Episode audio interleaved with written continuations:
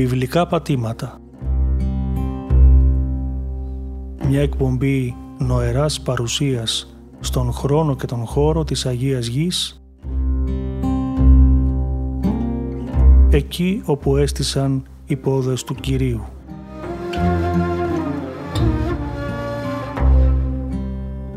Παρουσιάζει ο πρωτοπρεσβύτερος Σπυρίδων Λόντος.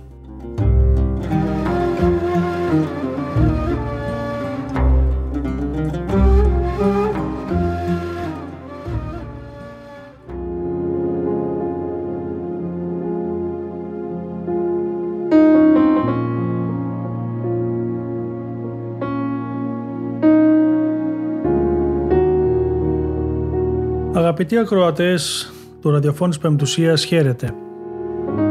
Σας καλωσορίζουμε για μία ακόμα φορά στην εκπομπή μας βιβλικά πατήματα και σας ευχόμαστε καλή ακρόαση. Στην προηγούμενη εκπομπή μας είχαμε αναφερθεί εκτενώς στην προσωπικότητα του μεγάλου Ηρώδη κατά την εποχή του Χριστού και τα επιτεύγματα που έπραξε ως βασιλιάς της Ιουδαίας. Μετά το θάνατό του Ηρώδη, το βασίλειό του μοιράστηκε στους τρεις γιους του. Ο Αρχαίελαος ανέλαβε την Ιουδαία και τη Σαμάρια, ο Ηρώδης Αντίπας τη Γαλιλαία και την Περαία και ο Φίλιππος την Ιτουρέα και Τραχονίτιδα. Ο Ηρώδης Αντίπας και ο Φίλιππος ίδρυσαν τις πρωτεύουσές τους τις οποίες ονόμασαν προς τιμήν της Ρώμης, την Τιβεριάδα και την Κεσάρια του Φιλίππου. Ο Αρχέλαος βασίλευσε στην Ιερουσαλήμ μέχρι το 6ο έτος μετά Χριστόν και η Ιουδαία μαζί με τη Σαμάρια διοικούταν από Ρωμαίο κυβερνήτη. Από το 26 έως το 36 μετά Χριστόν κυβερνήτης ήταν ο Πόντιος Πιλάτος.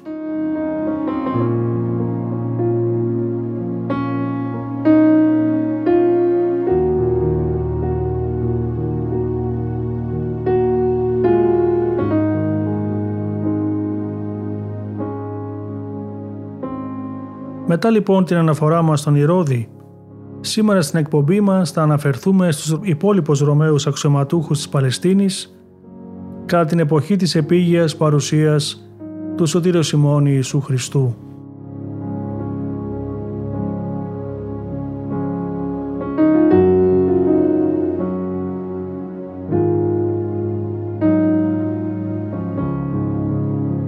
Στο Ευαγγελικό Ανάγνωσμα της Δευτέρας της Διακαινησίμου από το κατά Ιωάννην Ευαγγέλιο γίνεται λόγος για τη μαρτυρία του Ιωάννου του Προδρόμου και Βαπτιστού, ο οποίος έρχεται να ετοιμάσει την οδόν του Κυρίου.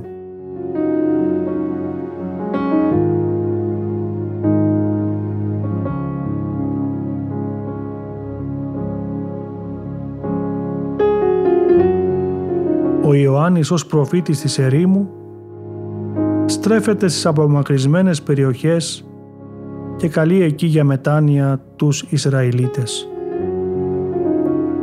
Η βιβλική αφήγηση αναφέρει ότι στην περιοχή πέραν του Ιορδάνου έλαβε χώρα η συνάντηση του προφήτη με την αντιπροσωπεία των Ιουδαίων που είχε έλθει από τα Αεροσόλυμα για να διαπιστώσει το ποιος είναι. Εκείνος ομολόγησε ότι δεν είναι ούτε ο Χριστός ούτε ο προφήτης Ηλίας, αλλά μια φωνή βοώντος εν τη ερήμο, η οποία ετοιμάζει την οδό του Κυρίου που έρχεται.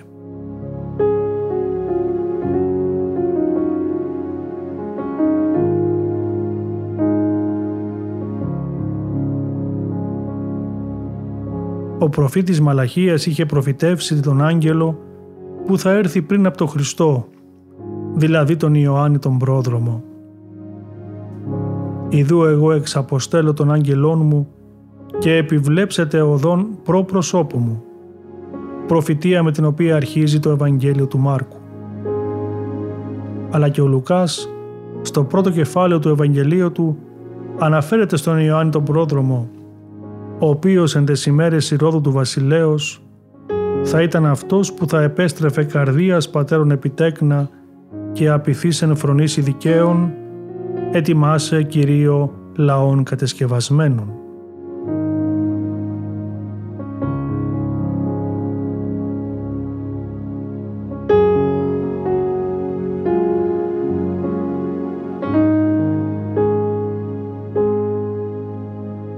Ο Ευαγγελιστής Λουκάς αναφέρει ότι ο Ιωάννης ο πρόδρομος μετά την γέννησή του και την οφοσίωσή του στο ναό κατέφυγε και έζησε στην έρημο. Ωστόσο είναι γεγονός ότι δεν δίνονται περισσότερες λεπτομέρειες για τον βίο του μέχρι την έναρξη της δημόσιας διακονίας του στην έρημο όπου άσκησε τα καθήκοντα ενός προδρόμου, βαπτιστή και προφήτη. Η εικόνα του Ευαγγελιστού Λουκά περί του Ιωάννη που ανατράφηκε στην έρημο μέχρι την αρχή της διακονίας του επιβεβαιώνεται από τον Ευαγγελιστή Μάρκο ο οποίος δείχνει επίσης την προσκόλληση του Ιωάννη στην έρημο πριν και κατά τη διάρκεια της διακονίας του.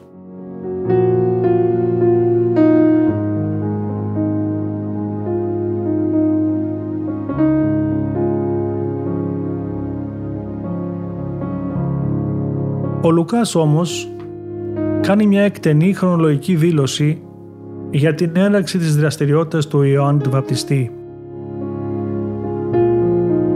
Εν έτη 15 δεκάτο της ηγεμονίας Τιβερίου Κέσαρος, ηγεμονεύοντος Ποντίου Πιλάτου της Ιουδαίας και τετραρχούντος της Γαλιλαίας Ηρώδου, Φιλίππου δε του αδελφού αυτού τετραρχούντος της Ιτουρέας και τραχονίτιδος χώρας και Λυσανίου της Αβυλινής τετραρχούντος επί αρχιερέως Άννα και Καϊάφα εγένε το ρήμα Θεού επί Ιωάννην τον Ζαχαρίου Ιώνεν τη ερήμο και ήλθεν εις πάσαν την περίχωρον του Ιορδάνου κηρύσσον βάπτισμα μετανοίας εις άφεσιν αμαρτιών.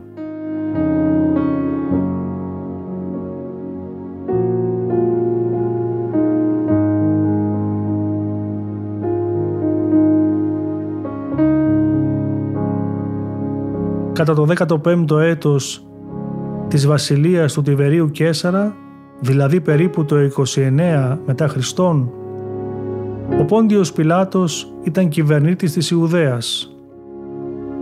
Ο Ηρώδης Αντίπας, γιος του Μεγάλου Ηρώδη, τετράρχης της Γαλαίας και της Περέας, ο αδελφός του ο Φίλιππος, τετράρχης των περιοχών της Ιτουρέας και Τραγωνίτιδος και ο Λυσανίας, τετράρχης της Αβυλινής.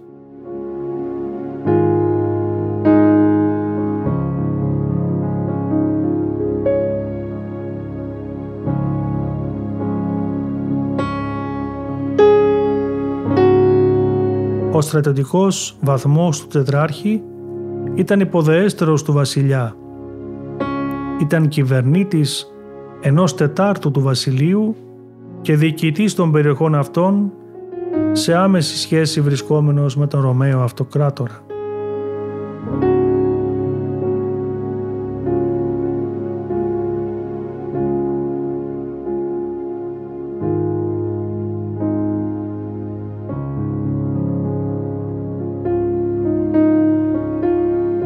Ο Αυτοκράτορ Τιβέριος Κέσαρας, διάδοχος του Οκταβιανού, αναφέρεται στα Ευαγγέλια και σε δύο άλλες περιπτώσεις. Στο διάλογο του Ιησού με τους Φαρισαίους σχετικά με τους φόρους που πληρώνουν στον Κέσαρα καθώς και κατά τη διάρκεια της δίκης του Χριστού ενώπιον του Πιλάτου. Στην πρώτη περίπτωση, οι Φαρισαίοι προσπαθώντας να παγιδεύσουν τον Χριστό τον ρωτούν ποια είναι η γνώμη τους σχετικά με την πληρωμή φόρου στον Κέσαρα.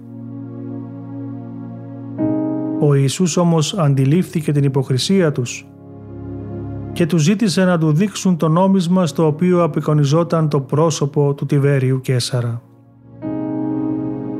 Στη δεύτερη περίπτωση, ο Ιησούς οδηγείται ενώπιον του Πιλάτου με τις κατηγορίες ότι παρακολεί την φορολογία στον Κέσαρα και αμφισβητεί τη βασιλεία του, λέγοντας πως αυτός είναι ο Υιός του Θεού και βασιλιάς των Ιουδαίων.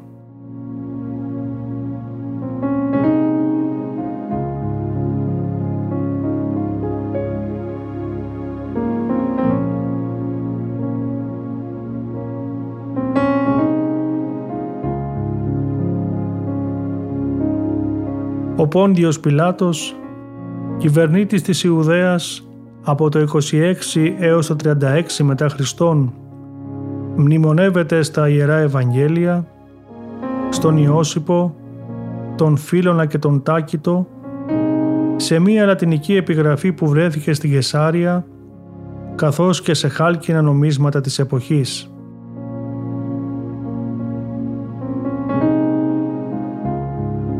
Μέχρι την άφηξή του στην Ιουδαία δεν υπάρχουν πληροφορίες για τη δράση του.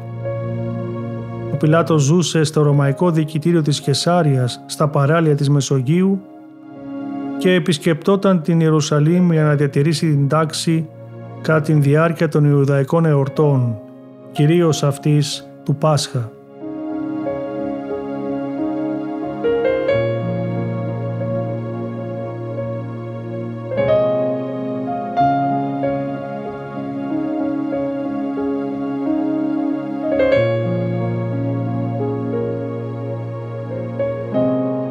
Επιλογή της Κεσάριας για διοικητικό κέντρο των Ρωμαίων στην Ιουδαία ήταν στρατηγικής σημασίας.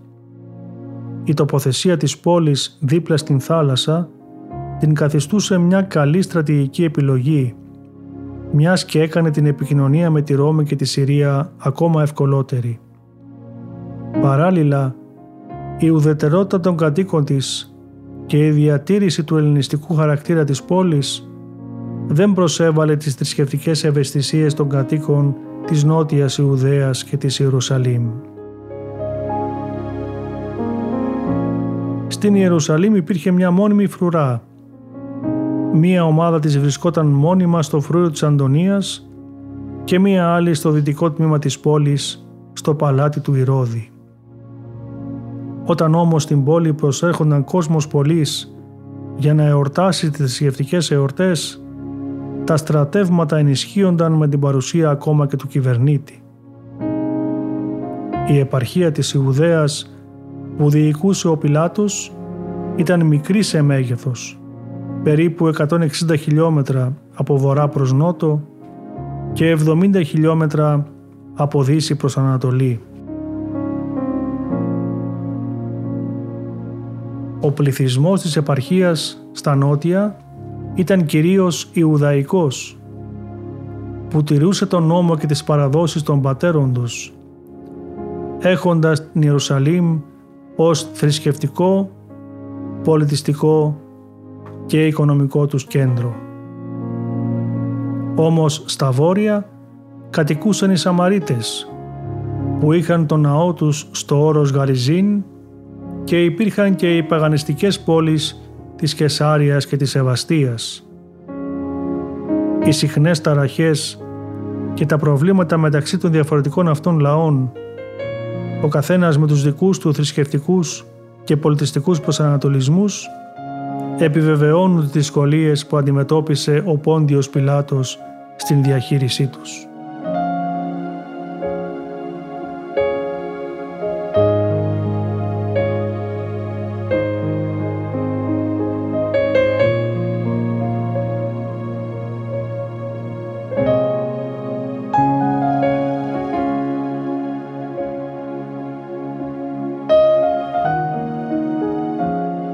Άλλη πτυχή της διατήρησης του νόμου και της τάξεως ήταν η ανώτατη δικαστική εξουσία του κυβερνήτη στην επαρχία του.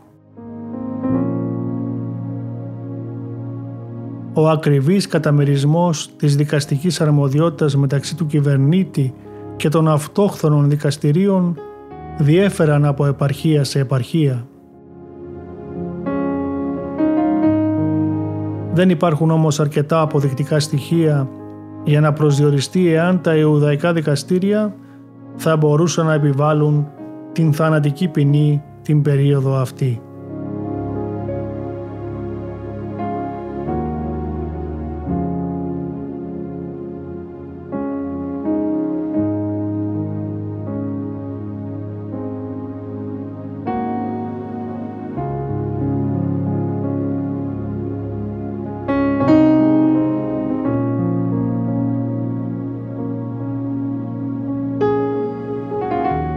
Εκτός όμως από τις στρατιωτικές και δικαστικές δραστηριότητες του Ρωμαίου κυβερνήτη, Ζωτικής σημασίας για τη διατήρηση του νόμου ήταν η ίσπραξη των φόρων. Το ποσό του φόρου που απαιτούνταν από κάθε άτομο προεζορίζονταν ανάλογα με την επαρχία στην απογραφή. Υπεύθυνοι για την ίσπραξη των φόρων άμεσων ή έμεσων ήταν οι τελώνες. Μόνο μία απογραφή φαίνεται να είχε διεξαχθεί στην Ιουδαία που οργανώθηκε από τον Κυριναίο όπως αφηγούνται τα Ιερά Ευαγγέλια. Ο Ιώσυπος στο έργο του Ιδαϊκούς πόλεμος μαρτυρεί ότι στις αρχές της δικής εώς του ο Πιλάτος έστειλε στα Αεροσόλυμα ρωμαϊκό στράτευμα και οι στρατιώτες παρουσίαζαν εικόνες του αυτοκράτορα κάτι που απαγορευόταν από τον Ιδαϊκό νόμο. Μετά τα παράπονα του λαού, ο Πιλάτος τους απείλησε ότι θα δώσει εντολή στους στρατιώτες να τους σκοτώσουν. Εκείνοι όμως του δήλωσαν ότι είναι πρόθυμοι να πεθάνουν παρά να παραβιάσουν τον νόμο των προγόνων τους. Έτσι ο Πιλάτος, έκπληκτος από την αποφασιστικότητά τους, απομάκρυνε τους στρατιώτες και από τότε κυβέρνησε συμβιβαστικά. Περιγράφονται επίσης στο κείμενο του Ιώσιπου τα γεγονότα που προκλήθηκαν από τη βούληση του Πιλάτου να κατασκευάσει ένα υδραγωγείο και στις δύο περιπτώσεις σημειώνεται ότι οι κινήσεις του Πιλάτου απέναντι στο λαό ήταν προκλητικές. Αν και ο Ιώσυπος δεν σκιαγραφεί τον χαρακτήρα του Πιλάτου, εν τούτης υπερτονίζει την αποφασιστικότητά του στη διοίκηση της Ιουδαίας.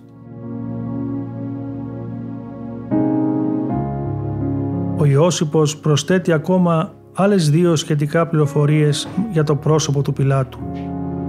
Η μία αφορά την εκτέλεση του Χριστού και η άλλη ένα περιστατικό με τους Σαμαρίτες με αποκορύφωση την αναχώρηση του Πιλάτου για τη Ρώμη.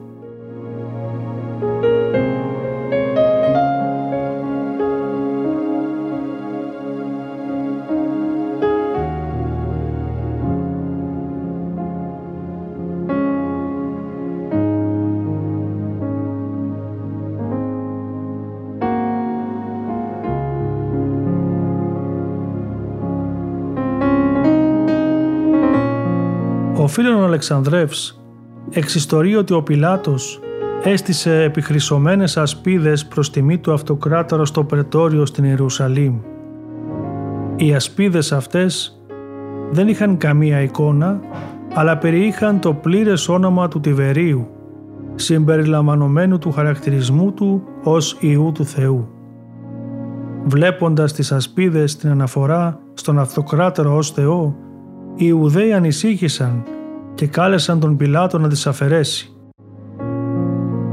Όταν εκείνος αρνήθηκε, παραπονέθηκαν απευθείας στον Τιβέριο, ο οποίος διέταξε τον Πιλάτο να μεταφέρει τις ασπίδες στον ναό στην Γεσάρια.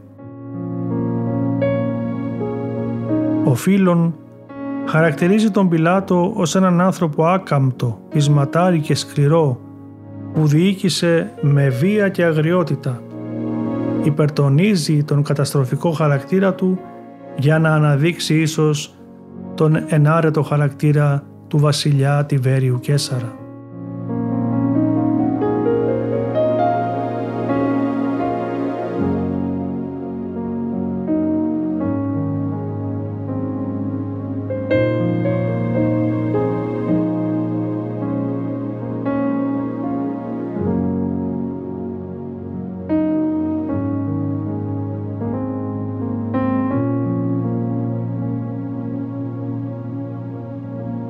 Πολύτιμες αρχαιολογικές μαρτυρίες για το πρόσωπο του Πιλάτου μας παρέχουν η ασβεστολιθική στήλη με τη λατινική επιγραφή που βρέθηκε στην Κεσάρια όπου αναγράφεται ως έπαρχος της Ιουδαίας καθώς και τα νομίσματα που έκοψε τις ημέρες της δικής εώς του. Την εποχή του κόπηκαν τρία νομίσματα τα οποία δεν επεριείχαν πορτρέτο του αυτοκράτορα αλλά μόνο μία ελληνική επιγραφή που έγραφε το όνομά του. Στη μία πλευρά του κάθε νομίσματος υπήρχε μία καθαρά εβραϊκή παράσταση το σιτάρι και στην άλλη πύλινο αγγείο κρασιού.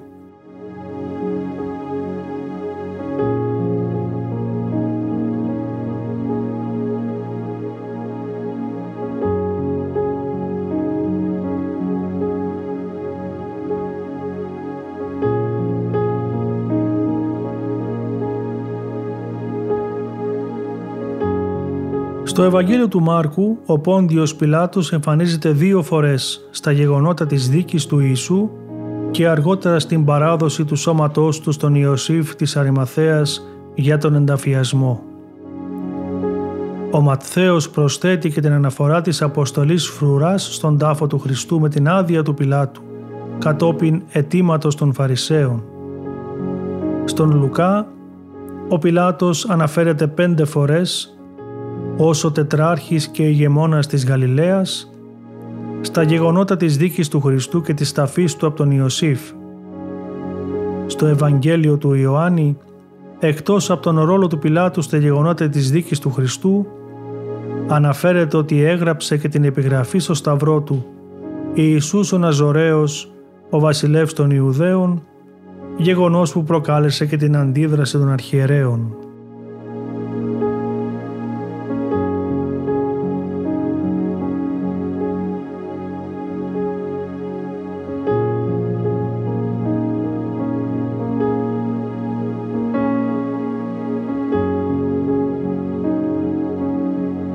Ο Ιησούς πιθανότατα παραδόθηκε στον Πιλάτο λόγω της κατηγορίας ότι παρουσίαζε τον εαυτό του ως βασιλιά των Ιουδαίων, χαρακτηρισμός που ενοχλούσε τη θρησκευτική ηγεσία.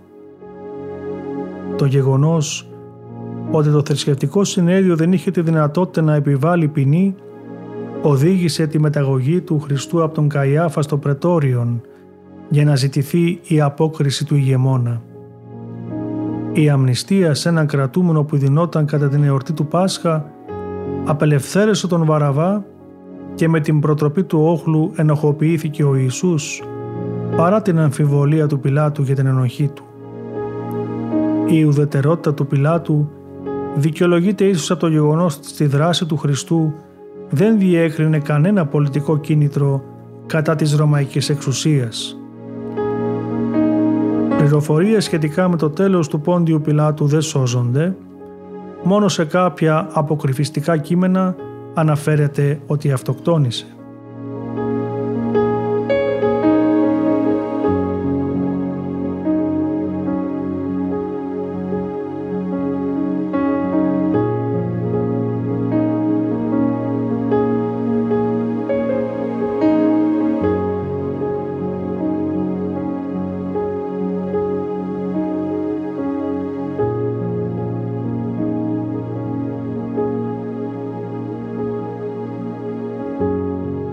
Ηρώδης Αντίπας, γιος του Ηρώδη του Μεγάλου, ήταν τρετράρχης της Γαλιλαίας και της Περέας από το 4 έως το 39 μετά Χριστόν. Η έφορη περιοχή της Γαλιλαίας, η Γαλιλαία των Εθνών στη Βόρεια Παλαιστίνη, συνορεύει δυτικά με τη Μεσόγειο και ανατολικά με τη θάλασσα της Γαλιλαίας και την κοιλάδα της Άνω Ιορδανίας, και κατέχει εξέχουσα θέση στα Ιερά Ευαγγέλια, ως τόπος της διαμονής, ενηλικίωσης και δράσης του Ιησού, καθώς και τόπος καταγωγής των περισσότερων από τους Αποστόλους Του.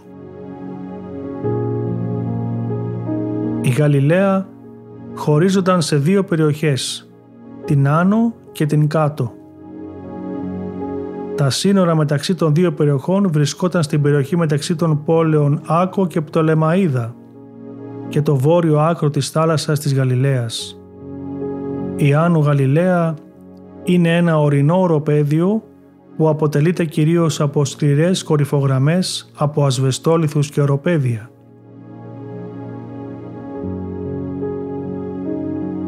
Λόγω του απομονωμένου και ορεινού εδάφους της Ιάννη Γαλιλαία δεν ήταν το επίκεντρο της βιβλικής ιστορίας, παρόλο που μικρά χωριά και φρούρια βρίσκονταν εκεί κατά τους ρωμαϊκούς χρόνους. Η κάτω Γαλιλαία είναι λιγότερο ομοιόμορφη και χαρακτηρίζεται από χαμηλές οροσυρές με μια σειρά από μικρές κοιλάδες και λεκάνες μεταξύ τους. Οι ρηχές αυτές κοιλάδες και λεκάνες διχοτομούν τα βουνά και προσδίδουν στην περιοχή μια ιδιαίτερη τοπογραφία που μοιάζει σαν σκάλα που κατεβαίνει από την Άνω έως την κάτω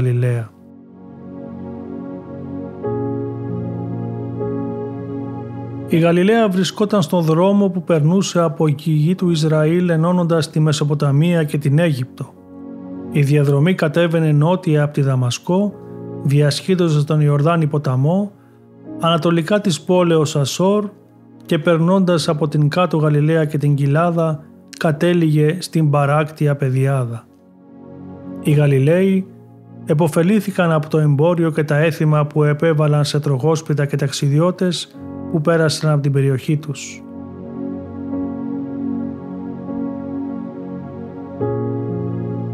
Η θάλασσα της Γαλιλαίας ή αλλιώς λίμνη Γενισαρέτ αποτελούσε την κύρια πηγή εισοδήματος για τους ψαράδες κατοίκους της. Στην Καπερναούμ, παρά την θάλασσα της Γαλιλαίας, κάλεσε ο Ιησούς τους Ανδρέα, Πέτρο, Ιάκωβο και Ιωάννη να γίνουν μαθητές του. Εκεί υπήρχε και σταθμός διοδίων της οδικής αρτηρίας Βία Μάρης, στον οποίο ήταν τελώνης ο Ματθαίος. Αυτόν κάλεσε ο Ιησούς να γίνει μαθητής του. Κατά την Ρωμαϊκή περίοδο η λίμνη ήταν γνωστή ως λίμνη του Τιβερίου, ένα όνομα που πήρε από τη νέα πρωτεύουσα της Γαλιλαίας στην Τιβεριάδα, ονομασία που έδωσε ο Ηρώδης Αντίπας προς τιμήν του αυτοκράτορα. Η Περαία, γνωστή και ως η περιοχή πέρα του Ιορδάνη, βρισκόταν νότια της Γαλιλαίας και τα όρια της εκτείνονταν νότια ως το φρούριο το Μαχερούντα, βόρεια στην πόλη Πέλα, δυτικά στον Ιορδάνη ποταμό και ανατολικά στις πόλεις Γέρασα και Φιλαδέλφια.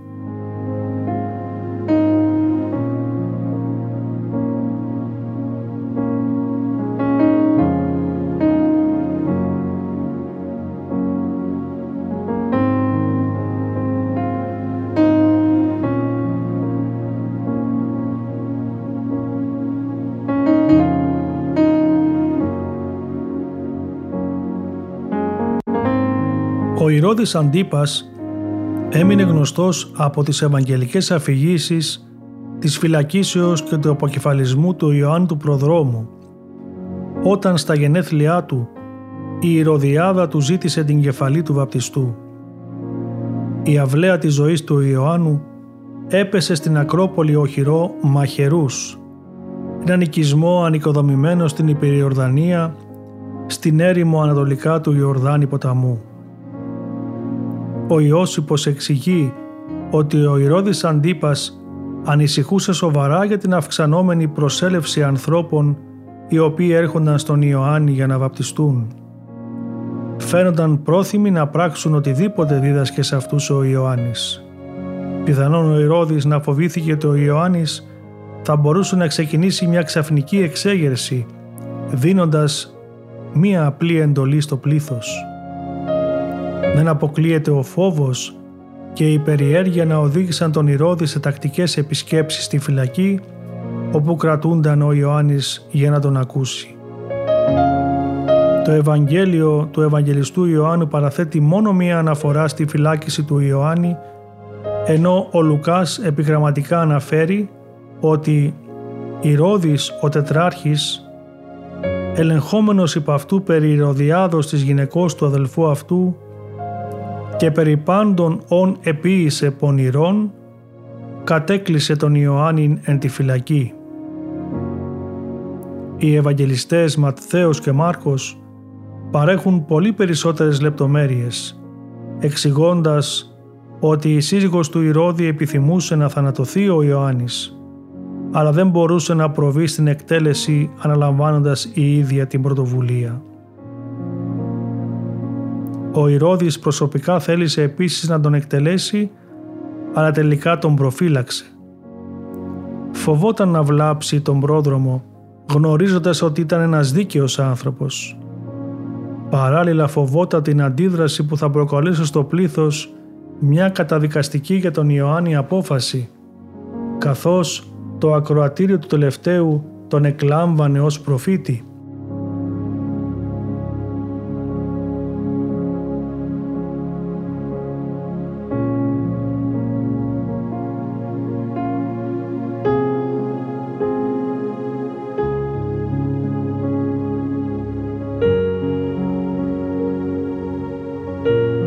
Σύζυγός του όμως η Ροδιάδα ανέμενε μια μοναδική ευκαιρία που παρεσιάστηκε στα γενέθλιά του Ηρώδη. Η κόρη της, Σαλόμη, εμφανίστηκε και χόρεψε ενώπιον του Ηρώδη και των αξιωματούχων στο συμπόσιο αυτό. Ο χορός της αγίνευσε τον Ηρώδη με αποτέλεσμα να ορκιστεί να της παραχωρήσει ό,τι εκείνη επιθυμούσε. Κατά την προτροπή της Ηρωδιάδος, η Σαλόμη ζήτησε το κεφάλι του Ιωάννη επιπίνακη. Ο Ηρώδης αρχικά δεν θέλησε να συμμορφωθεί, αλλά φοβούμενος τον όρκο και τους μάρτυρες που ήταν παρόντες, τελικά συμφώνησε και αποκεφάλισε τον πρόδρομο. Σύμφωνα με τη μαρτυρία του Φλάβιου Ιώσιπου, ο αποκεφαλισμός του Ιωάννη του Βαπτιστή τελέστηκε στον Μαχερούντα, στην Υπηριορδανία, στο κατώτατο τμήμα της επικράτειας της Περέας που ελέγχονταν από τον Ηρώδη Αντίπα.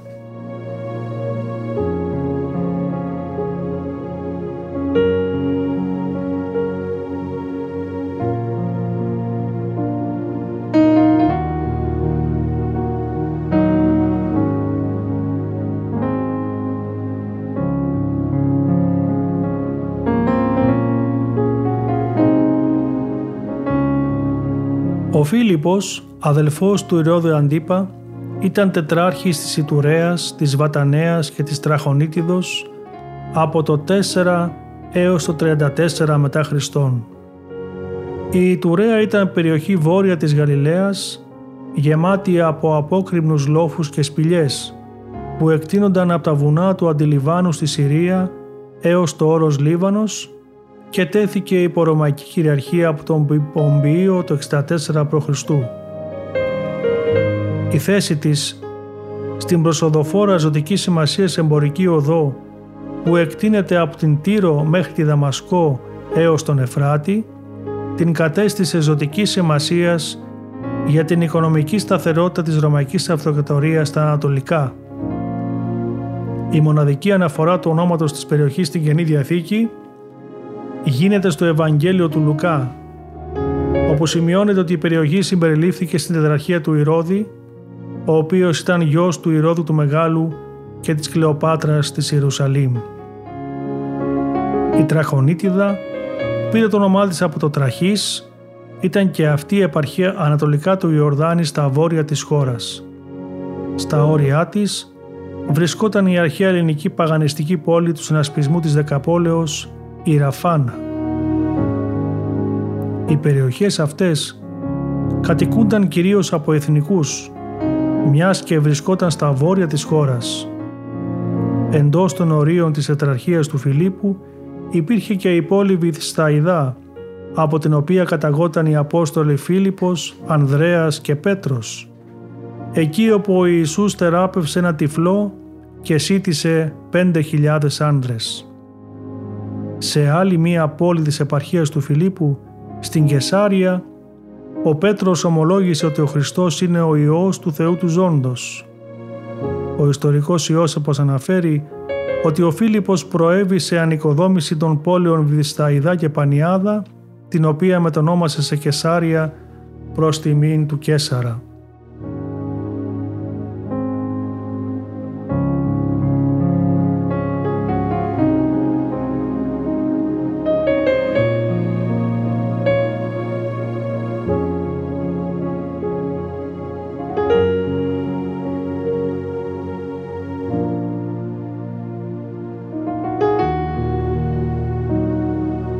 Τις ημέρες εκείνες αρχιερής ήταν ο Άννας και ο Καϊάφας.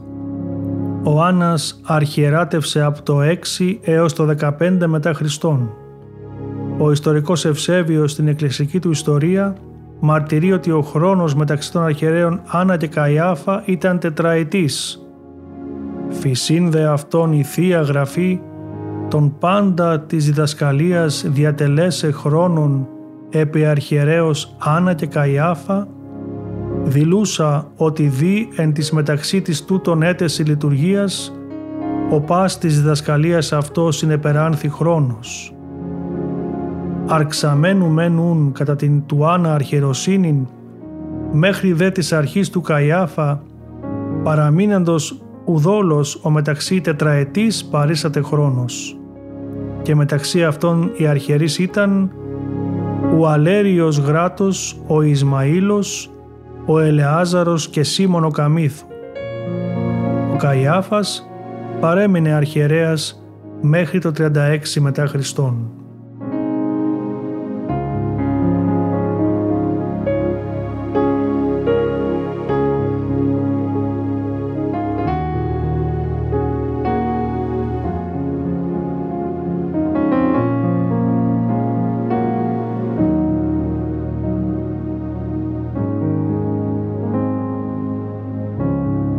Συνοψίζοντας τις μέχρι τώρα αναφορές μας, αγαπητοί μας ακροατές, κατά την εποχή του Ιησού, οι άνθρωποι που έζησαν στην νοτιοανατολική γωνιά της Μεσογειακού κόσμου, στην Ιουδαία στο νότο, τη Γαλιλαία στο βορρά και τη Σαμάρια ενδιάμεσά τους, βρισκόταν υπό την κυριαρχία της Ρωμαϊκής Αυτοκρατορίας.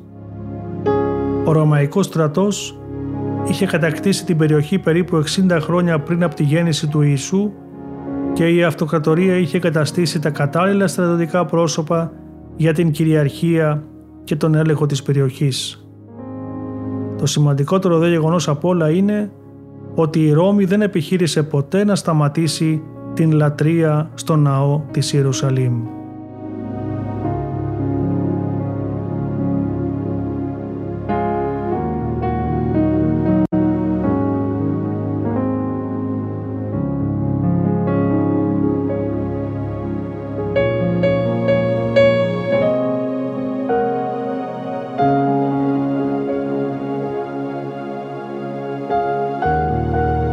Αγαπητοί μας ακροατές, σας ευχαριστούμε που για μία ακόμα φορά επιλέξατε την εκπομπή μας και συμμετείχατε μαζί μας στο νοητέωκο αυτό ταξίδι της στην Αγία Γη και τη βιβλική ιστορία μέσω της εκπομπής μας. Μέχρι την επόμενη συνάντησή μας, σας ευχόμαστε να έχετε υγείαν κατάμφο. Χαίρετε πάντοτε.